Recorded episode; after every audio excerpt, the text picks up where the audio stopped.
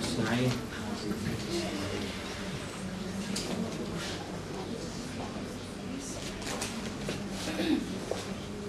Bayram arası akabinde yine buluştuk elhamdülillah. Önceden belirlediğimiz üzere bu hafta da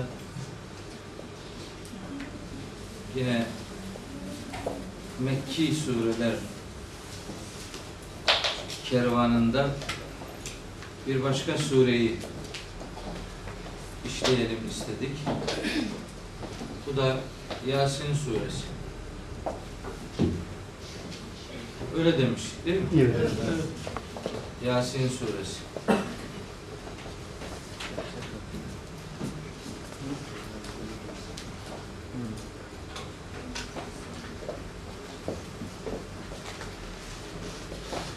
Evet, Yasin suresi ile ilgili tabi her şeyin öncesinde bu surenin inadına ve ısrarla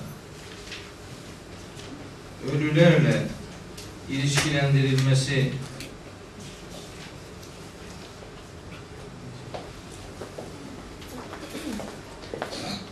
bu sureyi özellikle ölülere okumanın gereği noktasında şekillenmiş bir takım kabuller var maalesef.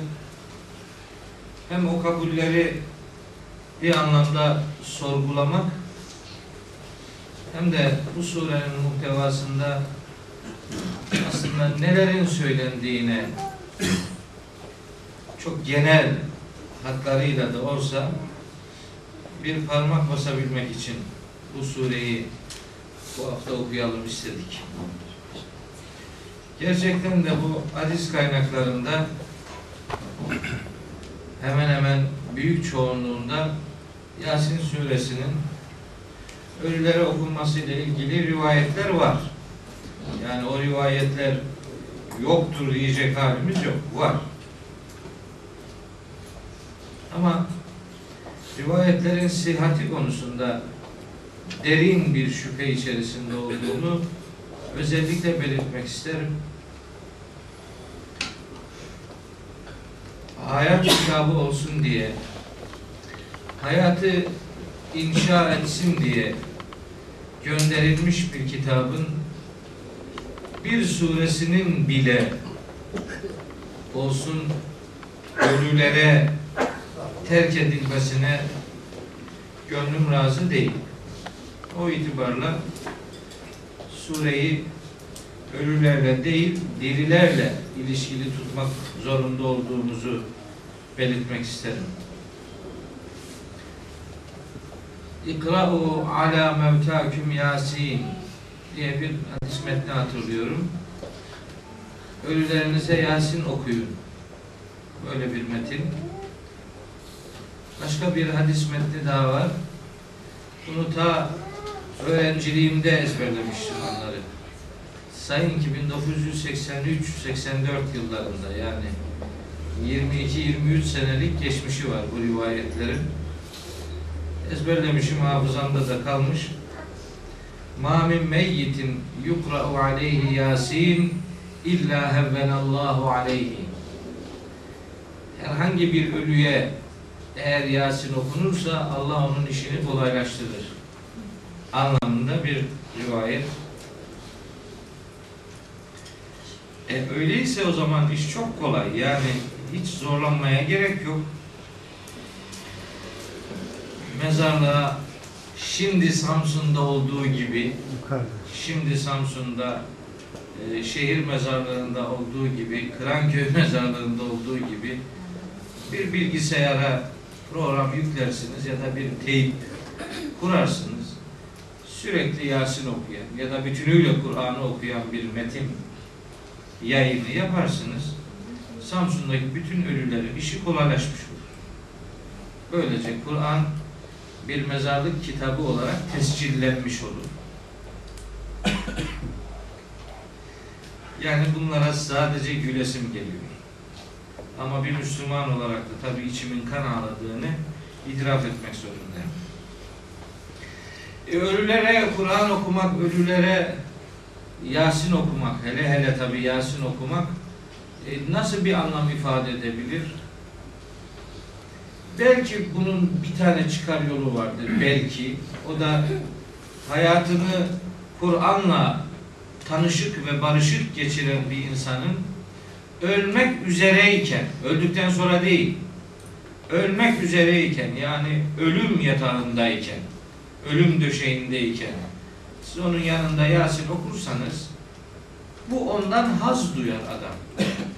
Tanışık ve barışık olduğu bir metni, bir sedayı duymak onu mutlu eder. Belki böyle bir faydası olur. Bu anlamda da ölüye Yasin okumayla Saffat okumak arasında da aslında fark yoktur. Yani her biri Kur'an metni olduğu için ha Yasin okumuşsunuz, ha Tebareki okumuşsunuz, ha Saffat okumuşsunuz, ha da başka bir şey okumuşsunuz. Durum değişmiyor. Niye değişmiyor? Çünkü ne okuyan okuduğunu anlıyor, ne dinleyenin zaten anlayacak hali kalmış. Siz ona ne okursanız gider. Telkin diye bir pratik vardır mezarlıklarda. Telkin. Telkin verilir mezarlıklarda ölülere. O da bir hadise dayanır o iş. Lakkinu ala mevtaküm kelimete tehlil. Ee, Ölülerinize kelimeyi tehlil yani la ilahe illallah sözünü telkin edin diyor Peygamberimiz demiş. Bunu da ölmek üzere olanlarla ilişkili olarak söylediği daha çok kabul ediliyor. Ölmek üzere olanlara kelimeyi tehdil, telkin ederken de Peygamberimiz buyurmuş ki bu telkin işini ölmek üzere olan adamın sevdiği biri yapsın diyor. Sevmediği biri yaparsa ona gıcık olduğu için la ilahe illallah demez diyor adam. Dolayısıyla canlıyken bir şeyler konuşun. Şimdi telkin de ölmek üzereyken La ilahe illallah'ın o ortamda hatırlatılması işlemi oradan çıkartıldı. Mezarlıkta kabre konulmayla ilişkilendirildi.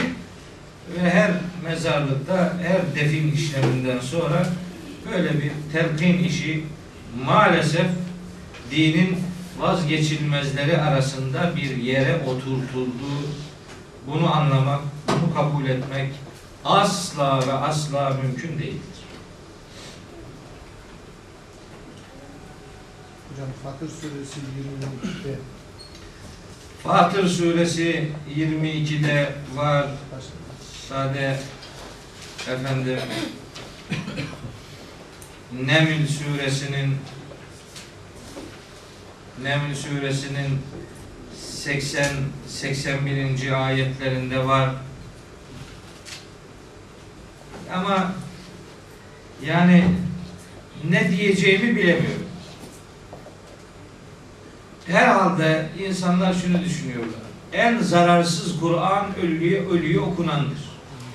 Onu ölüye okuduğunuz zaman zaten bir etkisi de olmaz. Kur'an'da böylece mezarlık kitabı haline dönüştürülür. Bundan çok rahatsız oluyorum. Ama şimdi mezarlığa gidiyorsunuz, cenaze var. Ha, bugün ikindide tanıdığım birinin cenaze namazına gideceğim inşallah. E, mezarlığa gidiyorsunuz şimdi. Orada defin işlemi var. Veya adamın evine gidiyorsunuz. İşte orada bir cenaze evi olduğu için bir matem var. Bir durgunluk var. Bir hüzün var. E, Şimdi orada bir şey yapmanız lazım. E, ne yapacaksınız? En iyisi Kur'an okuyalım diyor. Oku. Yani oku. Okuma demiyorum da okuduğunu ölüye gönderme. Okuduğun ölüye gitmez. Okunan şeylerin ölüyle bir ilgisi yok. İnsanlar Kur'an'ı Allah rızası için kendileri için okurlar. Kendisi sevap almak için okur. Okuduktan sonra da o ibadet etmiş haliyle Allah'a niyazda bulunur. Der ki ya Rabbi bu Kur'an okuyan dilimiz ona aşık gönlümüzle senden niyazımız odur ki ölen bu kardeşimizi de daha önce ölenleri de iman üzere ölenleri de bağışla ya Rabbi diye dua ederiz. İnsanlar birbirleri için dua ederler. Bunda bir sakınca yok. Kur'an bu anlamda pek çok örneğe de sahiptir. Ama Kur'an'ı ölülere okumak asla doğru değildir. Hiçbir anlamı yoktur, hiçbir faydası yoktur. Ölüye faydası yoktur. Daha kötü, ölüye okunabiliyorsa, ölü bundan istifade edebiliyorsa adam hayattaki istifadesini ölümden sonraya terk etmiş oluyor. Nasıl olsa oluyormuş bu diye öyle işte yediler, kırklar, elli ikiler, sene-i devriyeler filan mevlidler, hatimler, kelime-i tevhidler böyle acayip bir dini uygulama gelenekleri oluşturuldu ve bu gelenekler içerisinde Kur'an anlamı buharlaştırılmış bir kitaba dönüştürüldü. Bundan mutlu olmamız mümkün değildir. Kur'an diri kitabıdır. Dirileri inşa eden kitaptır. Dirilere hitap eden bir kitaptır. Ve bu kitap 6236 ayettir. Bu 6236 ayetin hiçbir tanesinde ey ölüler diye bir hitap yoktur. Ya eyyühellezine matu ya eyyühel emvatu diye hitabı bu kitabın yoktur. Daha dramatize bir şey söyleyeyim. Bu ayetler indirildiğinde hiçbir hadis kaynağında şöyle bir rivayet de yoktur. Bir ayet geldi ve Peygamberimiz sahabilerini alarak gelen ayetler ölülerle alakalı geldi. Gelin bunu mezarlığa tebliğ edelim diye sahabilerini toplayıp da mezarlığa hiç gitmedi. Ayetleri onlara ulaştırma anlamında. Kitabın metni buna müsait değil. Peygamberinin uygulamaları bununla hiç örtüşmüyorsa niye biz bu kitabı ölü kitabı haline getirdik? Bunu maalesef anlamakta zorluk çekiyorum. Evet. Şimdi okuyalım. Bir bakalım bunun ölülerle ne alakası var? Bugün ilk 12 ayetini okumayı e, hedefledim. İlk 12 ayetle başlayalım. Yasin suresinde aşağı yukarı 6 tane değişik konu başlığı var. Bunlardan biri ilk sayfasının 12 ayetlik bölümünü içeriyor. Bunu birlikte bir okuyalım bakalım. Ne varmış bu Yasin suresinde? Yasin Estağfirullah, Bismillah. Yasin iki harften müteşekkil bir ayet. Şimdi bu harflerle ilgili daha önce söylemiştim sanıyorum Kalem suresinde. Mukatta harfleri nedir, ne değildir, anlamları bilinebilir mi, bilinemez mi bağlamında izahlar yapmaya çalışmıştım. Yasin e, Mekke'de bir kabilenin harfleri kelimelerin simgesi, sembolü gibi kullanma alışkanlığı sahibi olan Tay kabilesinin dilinde, lehçesinde sin harfi ya enis anlamına gelen bir kelime olarak kabul ediliyor ya üneysin diye üneys kelimesinin kısaltılmışı diye kabul ediliyor. Yani ey insan, ey dost, ey küçücük insan ya da ey sevgili, sevimli insan anlamına gelen üneys kelimesinin bir sembolü olarak kabul edilir. O sin, dolayısıyla Yasin ikisi beraber ey insan anlamında bir hitaptır diye kabul ediliyor. Yani doğrusu da bu. Böyle demek lazım. Bunları anlamsız bırakmak asla doğru değildir. Bunların her birinin kendine göre bir anlamı mutlaka var. Yasin ey insan. Buna şöyle bir anlam vermek de mümkün. Yasin'e şöyle bir anlam da verebiliriz. Yasin yani ey insan diyebileceğimiz gibi bu harflere Cenab-ı Hakk'ın yemin ettiği de genel kabuller arasında yer alır. Bunlara yemin edebilmek için bunların başında bir gizli vav harfi kabul edilir. Veya yani ya harfine yemin olsun ve sin ve sin harfine yemin olsun. Ya harfine sin harfine yemin olsun ki yani ey insan manasına gelmez de Allah bu harflere yemin ediyor olabilir. Öyleyse eğer bu harflerin her birinin başında gizli bir yemin edatı olarak vav harfinin bulunduğu kabul edilir. Ya harfine, sin harfine yemin olsun. Niye bunu söyledim? İkinci ayet bunu biraz zorluyor onun için. Ya harfine, sin harfine yemin olsun. Başka? Vel Kur'anil Hakimi. Vel Kur'anil Hakimi. Şuradaki vav edatı şimdi biraz Arapça bir e, izah gibi olacak ama e, mecburum bunun başka çaresi yok. Eğer şu vav harfi Arapçada bağlaç ise eğer yani Türkçedeki gibi ve anlamına geliyorsa şuradaki gizli vavlar yemin vavı diye kabul edilmek zorundadır. Yani ya harfine, sin harfine ve hikmetlerle dolu Kur'an'a yemin olsun ki. Üç tane yemin peş peşe gelir. Bu vav atıf edatı olur. Yani bağlaç. Bağlaç olursa şu vav bağlaç olursa şu harflerin başında gizli vavlar yemin edatı olarak kabul edilmek zorundadır. Bu teknik olarak Arapça gramerin zorunlu kıldığı bir e, izahtır. Mecburuz. Yok eğer Yasin burada dediğimiz gibi bir hitapsa yani ey insan artık dikkat et. Dikkat et şimdi vahiy geliyor anlamında bir uyarıysa, bir hitap ise o zaman buradaki vel Kur'anil Hakim şuradaki vav o zaman yemin edatı olur.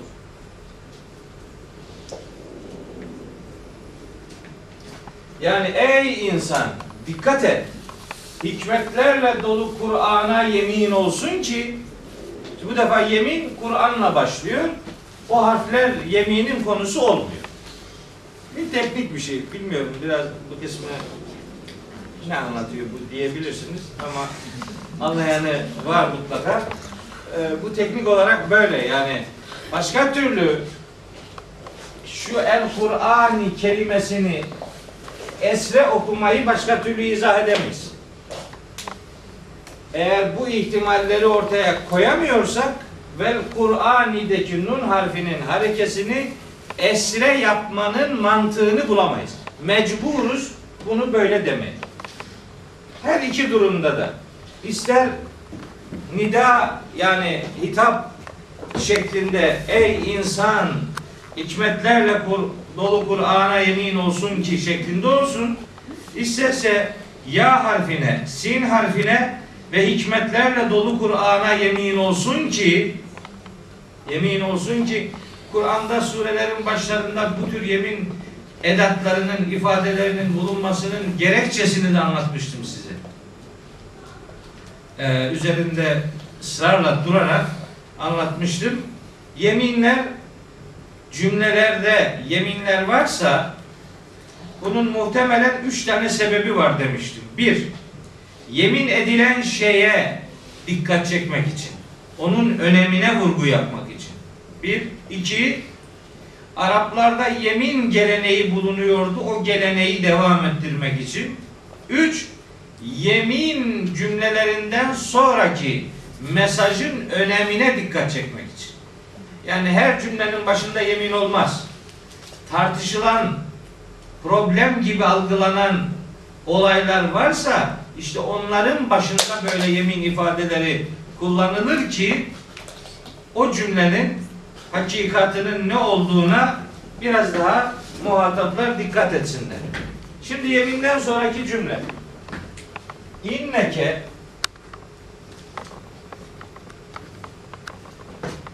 siyah yazıyor, bir mavi yazıyor. Öyle mi?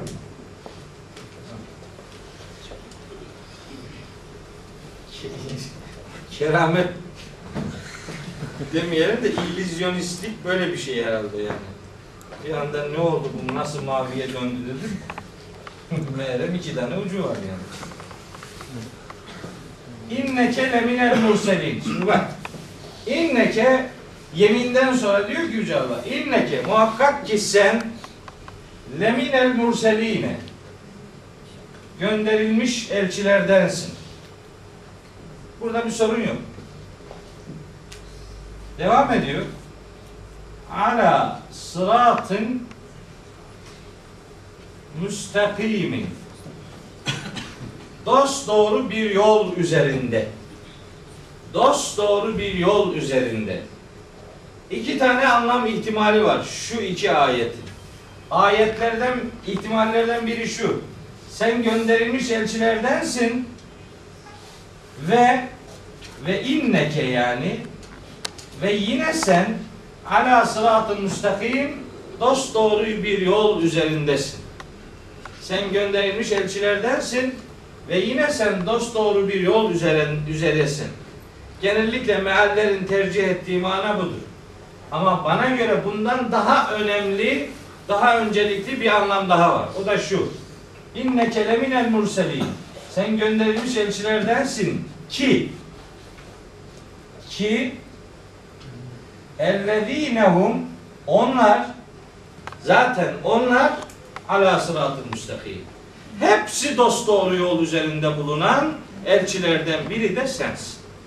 Doğru yol üzerinde bulunmayı böyle e, taraf tutup da sadece Hazreti Peygamberle sınırlı görmek doğru değil. Sen gönderilmiş elçilerdensin ki zaten onların hepsi dost doğru yol üzerindeydiler. En'am suresi onu anlatıyor zaten. Ulaikellezine ateynahumul kitabe ve hükme ve nübüvve. Hepsine kitap verilmiştir. Muhakeme gücü verilmiştir ve peygamberlik verilmiştir. Hepsi doğru yol üzerindedirler. Onlar o ayete gönderme yapan bir ihtimal söz konusudur. Doğru yol üzerinde, hak yol üzerinde, sırat-ı müstakim üzere bulunmak sadece Hz. Muhammed'in değil, diğer bütün peygamberlerin de ortak özelliğidir. İşte buna dikkat çekiyor yemin ifadesi. Niye? Çünkü tartışıyorlar peygamberimizin peygamberliğini. Kabul edeni var, etmeyeni var.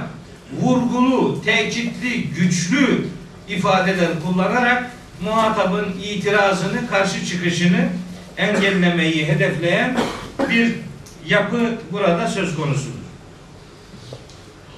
Evet. Tenzilel azizir rahimi. Tenzilel azizir rahimi. Tabii şimdi burası ilahiyatın sınıfı olsaydı niye tenzile okuduk? Bu tenzili olur mu? Tenzilu olur mu? Bunların her birinin ihtimali var ama burada o detaya girmek istemiyorum. Ee, sadece şu kadarını diyeyim.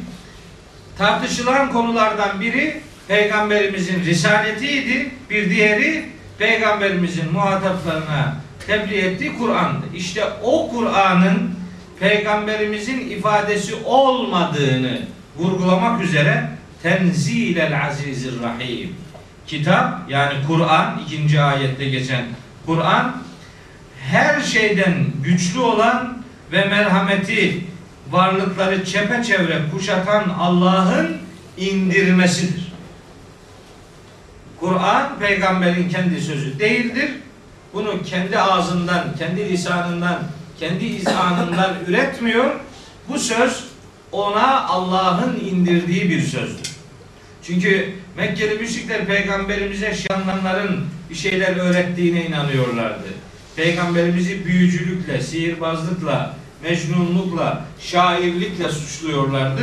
Bu ifade onların hepsine bir cevaptır. Peygamber Kur'an'ı kendinden kaynaklanan bir e, hareketle ortaya koymuş değil. Onun söylediği bu Kur'an metni ona Allah'ın indirdiği bir metindir. Niçin indirdi? Şimdi cevap. Niçin indi Kur'an? Niçin indi? Şimdi bizim genel kabulümüze göre bu ayet aslında şöyle olması lazımdı. Tenzilel azizir rahimi litunzire emvaten fi kuburihim. Kabirlerindeki ölüleri uyarasın diye. Yani şimdiki kabul metni öyle zorluyor ama elhamdülillah öyle değil. Başka bir şekilde. Nasıl? litunzire kavmen ma unzire abahum.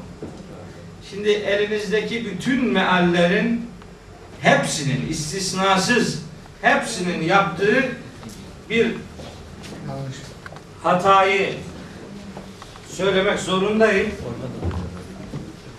Burası ilahiyat değil ama onu demek zorundayım. Nasıl nasıl cinayetler işleniyor? Onu göstermek istiyorum. Bakın şimdi. Litunzire kavmen. Litunzire kavmen. Bir kavmi uyarasın diye. Nasıl bir kavim bu? Ma unzire abauhum ataları uyarılmamış bir kavmi uyarman için. Ataları uyarılmamış bir kavmi uyarmak için ki onlar fehum onlar gafilune gaflettedir. E canım şimdi oldu mu bu yani? Ataları uyarılmamış ve gaflette kalan bir toplumu uyarman için. Üstelik bu gaflette kalanlar için bir sonraki ayette diyor ki adamlar gaflette kalmışlar. Uyarılmadıkları için gaflette kalmışlar. Onun sonucu olarak da لَقَدْ حَقَّ الْقَوْلُ عَلَى ekserihim. Onların büyük çoğunluğu üzerine azap sözü gerçek olmuştur. Fehum la yu'minune. İnanmayacaklar. Buyurun. Şimdi bunu böyle tercüme ediyor ve rahat rahat uyuyor. Hiçbir şey sormuyor. Adamın babasını uyarmadı. Gaflette kaldı. Sonra da çoğuna azap hak oldu. Zaten inanmayacaklarını da haber veriyorsun bitti. Yapacak bir şey yok. Bu olmaz böyle bir şey. Soralım. Arapların ataları uyarılmadı diyor şu şuraya. Ma şuradaki ma edatını olumsuzluk edatı olarak kabul ediyorlar. Ataları uyarılmamış. Soralım buraya bir soru bakalım. Arapların ataları uyarılmamış mıydı? Uyarılmadı mı bunların ataları? İbrahim benim dedem mi? İsmail benim dedem mi? Yani, ırk olarak. Irk olarak biz Arap değiliz. İbrahim aleyhisselam Arapların dedesidir. İsmail kanalıyla aleyhisselam. E demek ki uyarılmışlar. Uyarılmamış diyeceksen ille de manayı öyle vereceksen bari yakın ataları uyarılmamış demen lazım. Yakın ataları uyarılmamış. Yakın ataları uyarılmamış dersen hadi biraz kurtarırsın. Ee, birkaç boy ötesini istisna ederek yakın birkaç dedeyi e, uyarılmamışlıkla hadi nitelendirebilirsin ki bu da bana göre doğru değil zaten. Bunu da kabul etmiyorum ama hiç olmazsa bu ma edatını olumsuzluk edatı diye kabul edenlere bir çıkış yolu olsun diye bunu söylüyorum. Peki nedir bu? bu bunun gramer olarak doğrusu nasıl bir şeydir? Şimdi bakın. Şu ma edatı enteresan bir edattır Arapçada. Litundire kavmen kavmen ma şöyle kullanımlar vardır Arapçada. Kavnem kavmen ma hevnem ma hevnem ma şöyle bir esneklikte ki demek. Kavmen ma şöyle bir kavmi demektir. Şöyle bir kavmi uyarasın ki Unzire abahu onların ataları da uyarılmışlardı. fehum gafilun. Buna rağmen gafleti tercih ettiler. Lekad hakkal kavlu ala ekserihim. Bunun sonucu olarak büyük çoğunluğun üzerine azap hak oldu. Fehum la yu'minune. Zaten şimdi de inanmıyorlar. İnanmayacaklar değil. inanmıyorlar. Hali hazırda inanmıyorlar. Bu ma edatına biz is, Arapçada ismi mevsul deriz. İsmi mevsul manası yani olumluluk ifade eden bir mana verebiliriz. Litündire kavmen ma yani litündire kavmen şöyle bir kavmi uyarman için ki bu şu demektir. Kema unzire abauhum ataları da uyarıldığı gibi.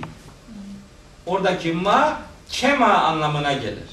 Ataları da uyarıldığı gibi bir kavmi uyarman için bu kitabı Allah indirdi. Fehum gafilun gaflette kalıyorlar. Gafl bir adama uyarıcı göndermeden onu gafillikle suçlamak doğru bir davranış değildir. Bir cezalandırılmasından bahsediyor mesela. Uyarılmayan bir insan. E sanın tabi İsra suresi 15. ayet 15 değil 17. ayet ve ma kunna muazzibine hatta nem'ate rasula elçi gönderinceye kadar biz kimseye azap etmeyiz diyor Allahu Teala. Suçlamaz böyle insanları.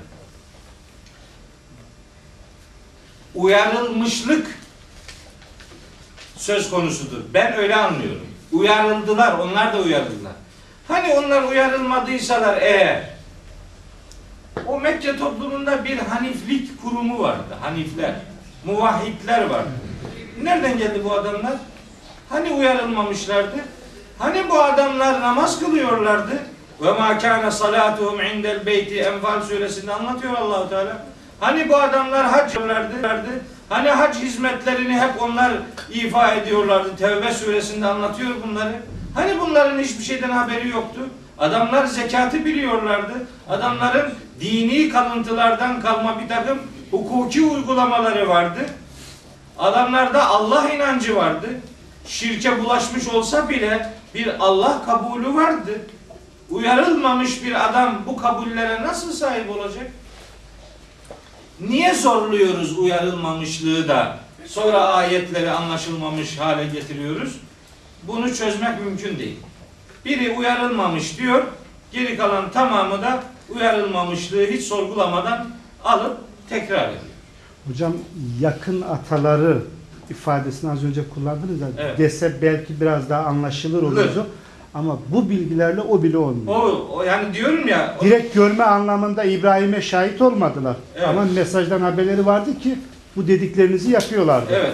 O Yani bile olmuyor. ben onu söylemek için ifade ettim. Yani ille de ma edatı olumsuzluk manasına gelecekse bari tercemeyi yakın ataları diye yapma mecburiyeti var ki o da doğru değildir Olmuyor. yani. Meallerinin böyle bir kabahati vardır.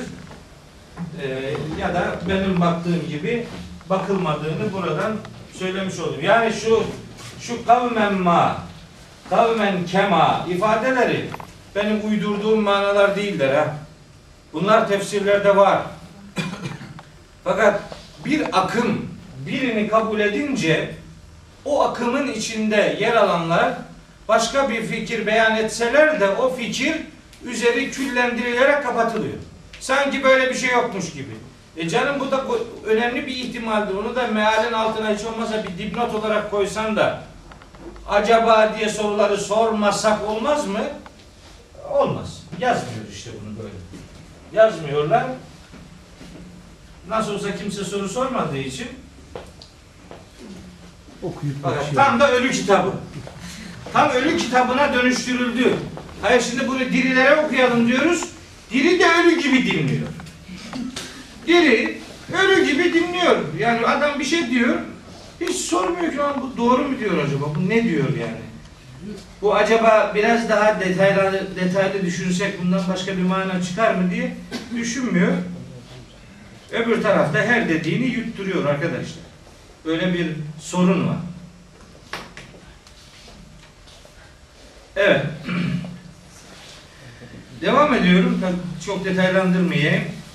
Bundan sonra şimdi bak 8, 9, 10 Evet. Bu 3 ayet iki anlamlı ayetlerdendir. Bu üç ayet iki anlamlılık içerir. İnna cealna fi a'naqihim aglalen. Biz onların onların boyunlarına tasmalar taktık. Halkalar taktık. Boyunlarına halkalar taktık. İlel ezgani ta buraya kadar yani tam çenelerine dayanana dayanacak kadar. Hani öyle köpeklerin boğazlarına e, tasma vururlar da hani böyle hayvan kafasını tam aşağı indiremez. Öyle bir şey. Öyle bir tasmalar var ki boğazlarında biz taktık diyor Allahu Teala. Fehum mukmahune. Artık kafaları kalkıktır. Böyle aşağı inmez, indiremezler. Yani hep kibir gösterirler. Böyle hep tepeden bakarlar. Yani yere bakacaksa bile şöyle bakamaz. Böyle bakar diyor yani. Kafayı yukarı kaldırır, sonra aşağıya bakar. Bu mukmahun kelimesi eee kibir anlamı veren mecazi kullanım eee, örneklerinden bir tanesidir. Şimdi burada bir şey sormanız lazım. Ölü olmamak adına bir şey sormak lazım. Boyunlarına halkaları Allah taktı. Ne yapsın bu adam? Ne yapsın bu garibim? Halkayı takmış zaten yapacak bir şey yok. Şimdi bak.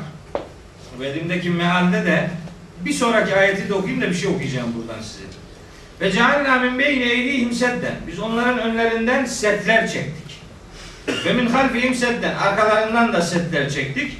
Fe avşeynahum onları böyle çepeçevre kuşattık. Fehum la yubsiruna. Artık hakkı göremezler. Şimdi bak. İman yolları kendilerine kapalı olduğu için hakkı göremezler. Buyur. İşte bu bir cinayettir bu ara cümle. Parantez, parantez içine güya izah etmek için yazdı. Be, berbat etti bıraktı. E onu yazmasa daha iyiydi. Niye? Kardeş, onların boyunlarına ifadesindeki onları kim olduğunu bulma zorunluluğu var. Onlar kimdir? Allah bir adamın boynuna halkalar takıp da sonra bunlar hakkı göremiyorlar diye onları paylamaz. Onlar fehum la yu'minun. İnanmıyor kendisi. İnanmamakta kararlı adam. İnanmamayı tercih ettiği için Allah onun boynuna halka takıyor. Adam halkayı kendisi istiyor. Hatta bir anlamda kendisi halkayı takmış, Allah da o halkayı onaylamış. Kendi iradesini onaylamış. Yoksa durduğu yerde Allah kimsenin boynuna halka takmaz. Kimsenin önünden arkasından set çekmez. Kimseyi çepeçevre kuşatmaz ki bir şeyi görmesinler. Allah'ın derdi milleti tuzağa düşürüp ya da imkansızların içerisine boğup onları cehenneme atmak olamaz. Allah'ın isteği kullarının bu nimete koşmalarını sağlamaktır. Öyle bir anlam veriyoruz ki sanki Allah insanların kurtuluşunu istemiyor. Onları cehenneme atmak için birinin önüne arkasına set çekiyor, öbürünün gözlerini kapatıyor, bir diğerinin boyunlarına halkalar geçiriyor zaten bitti. Bakın bunlar sebep sonuç ilişkisi içerisinde anlaşılması gereken ayetlerdir. Sebebi bulmadan sonucu anlamak mümkün değildir. Sebep onların inanmama kararlılıklarıdır. İnanmamaya kararlı oldukları için boyunlarında halkalar vardır. İşte bu halka mecazi bir halkadır.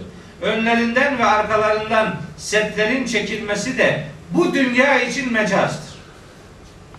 Yoksa gerçekten kimsenin önünden arkasından böyle bir sur çekilmiş değil. Hele hele Mekke'de kimsenin böyle muhasara altına alınmışlığından söz edemeyiz. Onların çepeçevre kuşatılmışlığı diye bir şey asla söz konusu değildir. Tam aksine onlar Müslümanları muhasara altına almışlar. Bu dünyada bu halkalar da önlerinden arkalarından setlerin çekilmişliği de mecazdır. Ama bu mananın hakikat olacak kısmı da vardır. Hem de nasıl bak. Bu mananın hakikat olacağının haberini Yüce Allah bize Zuhruf suresinde veriyor. Zuhruf suresinde de veriyor da öbürünü söyleyeyim size bir dakika. Mümin suresini diyor ki 71, 72, 73. ayetler Mümin suresinin İdil ağlalu fi a'naqihim vesselâsil Onların boyunlarında halkalar olacak, zincirler olacak. Yushabune fil hamimi cehenneme sürülecekler. Tümme fin nari yuscerun cehennem ateşinde yakılacaklar. Boğazlarında halkalar ve zincirler olacak. Bu halka ve zincir işi ahirette cehennem azabı için hakikat manadadır. Bakın mesela Hakka suresinde 31-32. ayetlerde Tümmel cehime salluhu o azgın adamı cehenneme yaslayın. Tümme fi silsiletin zer'uha seb'une zira'an Onların arka ayaklarına 70 zira boyunda zincir takın. O zincirlerle onları bağlayın diye bu zincir halka işlemleri ahirette cehennem azabı işlemlerinde hakikat manadadır. Ama dünyada bu halkalar, setler mecaz manadadır. O mecaz insanların kendi kararlılıklarının onaylanması anlamına gelir. Yoksa inanmamak bir sonuç değildir. İnanmamaları sebeptir. Halkalar ve setlerle kuşatılmışlıkları bir sonuçtur. Bir yolculuk yapıyordum bir tane İstanbul'a. Bu ve Cehennem Bey diyeyim görünce hemen onu hatırıma geliyor. Bir abimizin Mercedes bir taksisiyle İstanbul'a gidiyorduk. Uçuyor adam. Çoluk çocuk ailece gidiyorduk. O kadar hızlı gidiyor ki dedim abi dedim biraz yavaş git yani bu, bu kaza yapacağız dedim ya. Korkma dedi bu arabaya bir şey olmaz filan. E dedim trafik polisi yakalayabilir bizi dedim. Çok hızlı gidiyorsun. Katlayarak ceza verir filan dediysem dedi ki o ve camiayı okudum dedi. Nasıl dedim ve camia? Bizim ve camiayı okudum diyor. Yani sizin ve cehennem hangisi dedim. Bizimki hangisi, sizinki hangisi yani. Nasıl ve cehennem? Ya dedi Yasin suresinde ve cehennem yok mu dedi. Evet. Tamam işte onu okuduk dedi. E ne oluyor dedim o ve cehennem okuyunca ne oluyor? Ve cehennem okuyunca dedi trafik polislerinin gözleri görmez. Onlar yubsirun görmezler ya. Görmez. Radarlar kilitlenir. Fe şeynahum. Radarlar kilitlenir. Bak bu ayeti trafik polislerine indirgiyor benim Müslümanım. Ben de bazen polis arkadaşlara diyorum. Arkadaşlar siz de sabahtan anti veceannalar okuyun. Çünkü bazı veceannalar yolda dolaşıyor. Siz de antilerini efendim okuyun da suçlu varsa suçluyu yakalayın. Ne olacak yani ölü kitabı haline getirilmeyle bunun arasında çok önemli bir fark yoktur. Sonuç aynı. Devam ediyor. Ve sevaun aleyhim. Bak çok yanlış anlaşılan ayetlerden biri daha. Ve sevaun aleyhim. Onlar üzerinde birdir. E enzertehum em lem tunzirhum. Onları korkutman ya da korkutmaman. Neyi bir? Bir olan ne? Korkutup korkutmamak mı? Yani korkutsan da olur, korkutmasan da olur. Bu demek mi? Yoksa la yu'minune. Senin korkutup korkutmaman onların imanlarında bir değişiklik yapmayacak. Ama sen korkutmaya devam edeceksin demektir. Korkutsan da korkutmasan da bir e zaman korkutma. Olur mu öyle şey? Sonuç değişmiyor. Görevde bir ihmalin vesilesi olamaz bu ayet. Korkutmaya devam. Hocam Bakara suresinin ilk ayetlerinde de var. Uyarsan da uyarmasan da fayda vermeyecek. O zaman bu da aynı şekilde mi yorumlanıyor? İşte evet fayda vermeyecek değil de işte. İnnellezine keferu sevaun aleyhim eendertem em lem tunzirhum la yu'minun. Aynı şey. Kafirlikte kararlı olanları uyarıp uyarmaman sonucu değiştirmiyor, inanmıyorlar. Sen uyarmaya devam edeceksin. Ama senin uyarıcılığının anlam ifade edebilmesi senin uyarmadan, uyarmandan sonra mümkün. Sen uyarmadan adama imansızlık damgası vuramazsın. Burada birbirine eşit olan şey sonucun değişmemesidir. Yoksa biz hiç kimse kimin inanıp kimin inanmayacağını bilmediğimiz için biz uyarmaktan vazgeçemeyiz. Uyarıcılık bizim görevimizdir. Öyle ya bir sürü ayet var. Fedekkir innema ente müzekkir. Sen hatırlat. Senin işin hatırlatmaktan ibarettir. Mutlaka hatırlat. E mutlaka hatırlat bir tarafta var. Öbür tarafta da hatırlatsan da bir hatırlatmasan da bir. Böyle denir mi? Bir olan adamın imanında değişikliğin olmamasıdır. Yoksa hatırlatma görevi yapılmasa da olur anlamında bir mana burada söz konusu değil. Ala suresini işlerken söylemiştim burada. Fezekkir in nefa'atiz zikra. Hatırlatma fayda verecekse hatırlat. Yanlış. Yanlış. Öyle bir tercüme yapılamaz. Hatırlat. Hatırlatmanın faydası olacaktır. O o demektir. İlla men tevella ve kefer. Yüz çevirip nankör olanlara bir şey duyuramayacaksın sen. Ama bir adamın yüz çeviren diye nitelendirilmesi için ona bir şeyi sunmanız lazım. Ona bir şeyi sunmadan o yüz çevirdi denemez. Ayeti iyi okumak lazım. Ayetler peygambere göklediği misyonlarla beraber düşünülerek yorumlanmalıdır. Tek başına bu ayete baktığın zaman yapsan da olur, yapmasan da olur mühim değil. Hayır öyle değil. Asla öyle değil. Kur'an bütünlüğü böyle bir anlamı imkansız kılar. İnnemâ tünziru. Sen şunu uyaracaksın. Senin uyarından şunlar yarar sağlayacak. Kim? Men ittebe'al zikre. Öğüt almak isteyen, öğüde tabi olan, zikri takip eden demek öğüt almak isteyen ve bir de haşiyer rahmane bil gayb. Haşiyer rahmane bil gayb.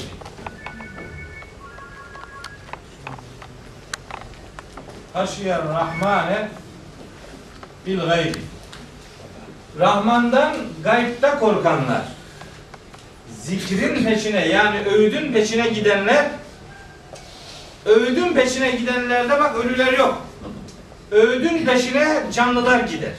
Ölüler öğüdün peşine gitmez. Bir de Rahman'dan gaybta korkanlar. Şu gayb kelimesi haşiyenin içindeki men ya da huve edatına gider ya da Rahman kelimesine gider. İkisine gittiği zaman manalar değişir. Rahman'dan gaybtayken korkanlar. Bu ne demek? Kalabalığın yanında ben de Allah'a inanıyorum demeyle değil. Tek başına kaldığı zaman Allah'a inanıp inanmadığı tek başına insanların yanında değil. Kendisiyle, Rabbi ile baş başa kaldığında Rahman'dan korkanlar bu hem Medine'yi anlatır bu ayet hem evrensel olarak bütün ta mahşere kadar ki Müslümanları anlatır. Diğeri ise gaybta bulunan Rahman'dan korkanlar. Gaybtaki Rahman. Gaybta olmak yani görünmeyen Allah'tan korkanlar. Görünenle ilgili herkesin bir kanaati olur. Mühim olan görünmeyenden korkabilmektir. Bu gayb kelimesi burada hem tek başınalık anlamında kişiyi nitelendirebilir hem de gaybta bulun, bulunuyor olmak anlamında Allah'ı nitelendirebilir. Kur'an'ın öğüdünden işte öğüdün peşine gitmek isteyen ve gaybtaki Rahman'dan ya da kendisi tek başınayken Rahman'dan korkanlar bu öğütten yararlanacaklardır. Ve beşirhu bi mağfiretin ve ecrin kerim. Sen şimdi böylesini bir mağfiret yani Allah'ın bağışlaması ve büyük bir ödülle müjdele. Hocam diriler için kayıp olan ölü için kayıp olur mu? Ölü için öyle bir şey yok zaten. Şimdi kayba iman edenleri ötüyorsunuz. Ölü için kayıp kalmamış zaten gördüğü göreceğiz. Yani onunla ilgili artık daha diyecek bir şey yok yani. Yani bu kadar açık yani. Ölünün kaybı yok. Gördüğü göreceğiz. Zaten canını verir ki gideceği yeri görüyor. Evet Vakıa suresinin sonunda herkes ölürken nereye gideceğini görecektir. Öyle ifade ediliyor. Çok açık. Vakıanın son grubu ayetleri artık bu 60 ayetlerden sonrası. Yasin'de de var. Ölürken cenneti görüyor. Millet kuruyor cennet. O başka. Onu şimdi yarın bakacağız. Vakıanın dediğim e, 83 ila 96. ayetleri. Evet. Bakın dirilerle alakalı bu mesajda. Bak daha hiç ölüyle alakalı yarım cümlecik bile bir ifade yok. İnna biz nahnu biziz biz nuhyil mevta ölüleri diriltecek olan biziz. Niye ölülerin diriltilmesinden söz ediyor? Çünkü Mekki surelerde muhatapların inadına ve ısrarla ahirete iman problemleri var. O probleme ikide bir gönderme yapar Allahu Teala. Ölüleri biz dirilteceğiz. Ve nektubu ve yazıyoruz. Yazıyoruz. Ma kaddemu ve atharahum. Takdim ettiklerini de eserlerini de. Yaptıklarını da geri bıraktıklarını da. Yaptıkları iyilikleri de yapmadan bıraktıklarını da anlamına gelebilir. Yaptıkları iyilikleri ve geride insanların yararlanabileceği eserleri de biz yazıyoruz. Her ne yapıyorlarsa yazıyoruz. Bu yazma işi öyle sadece inanılacak değil. Bu bu yazma işi fiilen gerçekleştiriliyor. Bakın Yunus suresinin 21. ayetinde inne rusulena yektubune ma temkurune. Bizim elçilerimiz sizin yaptığınız film ve fırıldıkları teker teker kaydediyorlar, yazıyorlar. Yazma işlemi var. Melekler yazıyorlar. İnfitar suresinde de öyle diyor. Kiramen katibine o güçlü, değerli yazıcılar ya'lemune ma tef'alune sizin yapmakta olduğunuz her şeyi bilirler demek onu yazarlar demek. Yazı işi var.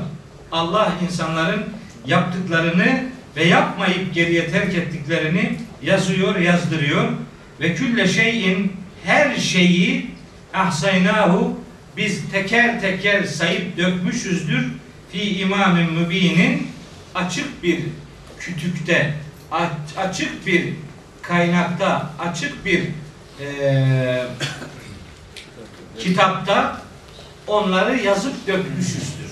Şimdi bunu levh-i mahfuz diye algılıyorlar. Allah her şeyi levh-i mahfuzda yazdı diye algılıyorlar.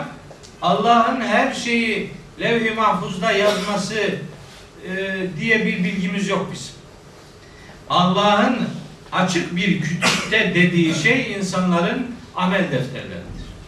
Herkes yaptıktan sonra kütükte kayıt altına alınıyor demektir. Yapıp ettiklerinden sonra kayıt altına alınmak demek insanların yaptıkları fiillerin amel defterlerine kaydediliyor olması demektir. Şimdi mesela elimizdeki mealde açık bir kitapta parantez içinde levh-i mahfuzla demiş bitirdi. Levh-i mahfuzla yani veya amel defteri desek de hani bunun bir ihtimali daha varmış diye düşünsek daha iyi olur ama işte böyle bir tercih var. Yaptıklarımız yazılıyor. Evet, tabii. Yapacaklarımız Değil. Hayır. yapınca yapıldıktan sonra yapıldıktan sonra herkes öldükten sonra dünyada yaptıklarının teker teker haz karşısına getirileceğini bilmelidir. Bakın şimdi hatırıma geldi size bir ayet söyleyeyim. Kamer suresinde 52-53. ayetler ve küllü şeyin fealuhu insanların yaptıkları her şey yaptıkları yapacakları değil yaptıkları her şey fi zubur amel defterlerindedir ve küllü sagirin ve kebirin müstatar her küçük ve büyük şey satır satır yazıya geçirilmiştir. Bir ayet daha söyleyeyim. Bak. Keyif suresinin 49. ayeti ve uti'al kitabu kitap yani amel defteri ortaya konacak. Feterel mücrimine müşfikine mimma fihi suçluların o kitapta yazılı olan şeylerden dolayı korktuğunu göreceksin. Ve yekulune ve diyecekler ki ya veyletene ah başımıza ma lihadel kitabi şu kitaba ne oluyor da la yugadiru sagireten ve la kebireten illa ahsaha küçük dememiş, büyük dememiş hepsini yazıp dökmüş. Ahsa bak oradaki kelime amel defteriyle alakalı olduğu için ahsa yani e, Keyif 49'daki ahsa fiili sayıp dökmek fiili amel defteriyle ilgili olduğu için meal yaparken bu ayeti hatırlasalardı buradaki fiilin de aynen ahsa diye kullanılmasının İmam-ı Mübin'i de amel defteri anlamına zorladığını anlayacaklardı. Küçük dememiş, büyük dememiş, hepsini sayıp dökmüş. Ve vecedu onlar buldular. ma amilu yaptıklarını hadıra karşılarında hazır buldular. Ve la yazlimu rabbuke ahada senin Rabbin hiç kimseye zulmetmeyecek, haksızlık etmeyecek. Yazılıp dökülen kaynak insanların önlerine ruzu mahşerde çıkartılacak olan amel defteridir. Konuyu levh-i mahfuzla ilişkilendirmeyi çok doğru bulmuyorum. Ve e, Yasin suresinde ilk sayfasının ilk konusu bu inançla ilgili Peygamberin risaletinin e, boyutlarıyla alakalı uyarılacak, uyarılmayacak, uyarılma ilişkisinden söz eden ayetler ve insanların dünyada yaptıkları ya da yapmadıklarının ahirette amel defterlerinde karşılarına çıkartılacağı son bilgisiyle o ilk ayet grubu sona erdirildi. Haftaya inşallah ikinci sayfadaki bir kıssayı göreceğiz. Bir bakalım orada neler var. Bakalım ölüler bu kıssadan ne anlarlar. O kıssayı biraz konuşturacağız. Evet. Hocam siz niye meal yazmıyorsunuz? Evet. Siz niye meal yazmıyorsunuz? Tabii doğru bir soru. Ama benim için doğru değil. Çünkü yazdım. E, Yazdım fakat bir ünvan almayı bekliyorum. Bu ünvanı aldıktan sonra inşallah başlayacağım. Bu kadar eleştiren insan varsın millet ne hali varsa görsün demez herhalde. Elbette yazdım. Ama 2008'i bekliyorum Allah lütfederse. Evet. Teşekkür ederim. Fussilet suresine bakın. 34. ayet. Ve la testevil hasenetu ve lesseyye. İyilik ve güzellik bir olmayacaktır hiçbir zaman. İdfa billeti hiye ahsen. Kötülüğü en güzel şekilde karşıla. Fe izellezî beyneke ve beynehu adavetun. Seninle arasında düşmanlık bulunan adam bir de bakacaksın ki keennehu veliyyun hamimun sanki candan sımsıcak bir dost oluvermiş olacaktır. Canın düşmanınla ilgili bile sıcak bir dostluk kapısı açıkken Müslüman olarak ki biz birbirimize neyi reva görmüyoruz da birbirimizi sevemiyoruz, dışlıyoruz. Bu böyledir. şöyle. Ne sorun var? Neyi paylaşamıyorsun? Cenneti dar zannediyorum. Dar değil, dar.